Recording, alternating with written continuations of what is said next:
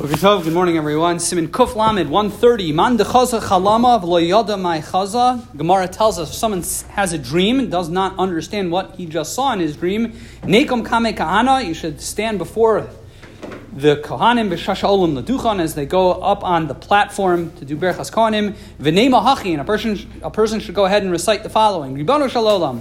Master of the world, I am yours, my dreams are yours.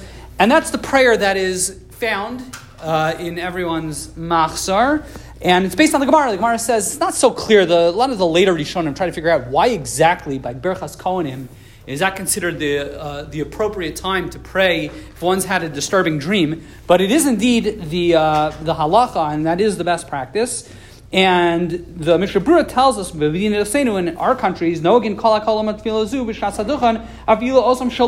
even a person didn't have a dream, didn't have a bad dream or a scary dream or a disturbing dream, you should recite that prayer anyway. And he explains because we only duchen, you know, a few times a year, so the likelihood that a person has had a bad dream since the last time he's heard Berchas Kohanim till the next time he's had a Berchas Kohanim is very high, and a person should therefore say it every uh, every uh, time that the Kohen, the go to the Duchen. The problem is, Biur Halacha points out is that, okay, but what about the second day of Yantif? Like, right, Yantif Sheni Shel Galuyos. Did you have a bad, let's say a person didn't have a bad dream that last night. Should he still recite the prayer? See, he hems and haws a little bit about it. He ends up saying that, yes, but maybe someone had a prayer about you. I'm sorry, someone had a dream about you that was negative, so you should say the prayer anyway, but maybe make amendments to the to the prayer, which I've never seen in, in a, in a or in a siddur. But that's what he ends up Our saying. text I know, but he says it should ri- you should get rid of if you didn't have a bad dream. It says what about the, the, the I had a dream? No, you didn't. He says you should get rid of that. I've never seen anyone say that.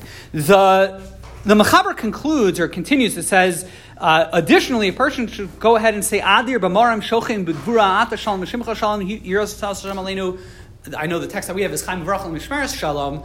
Um, the Mishnah ends up saying, and the, the Ramah even ends up saying, is that nowadays, or in Chutz La'aretz, where we don't have Kohanim Duchening every day, um, a person should still say the Ribbon Shalom, that prayer, if you have indeed had a bad dream. You could still say it nowadays during the Sim Shalom, and Adir Bamaram you should say every day. Now, I've never seen anyone do that except for my dad and my grandfather of blessed memory. They used to say Adir, I think it's a Nusach Sfard thing. They would say Adir Bamaram Shakal I saw in the Nusach Sfard edition, they say you should say it. I don't know, no one says it, so I kind of do now.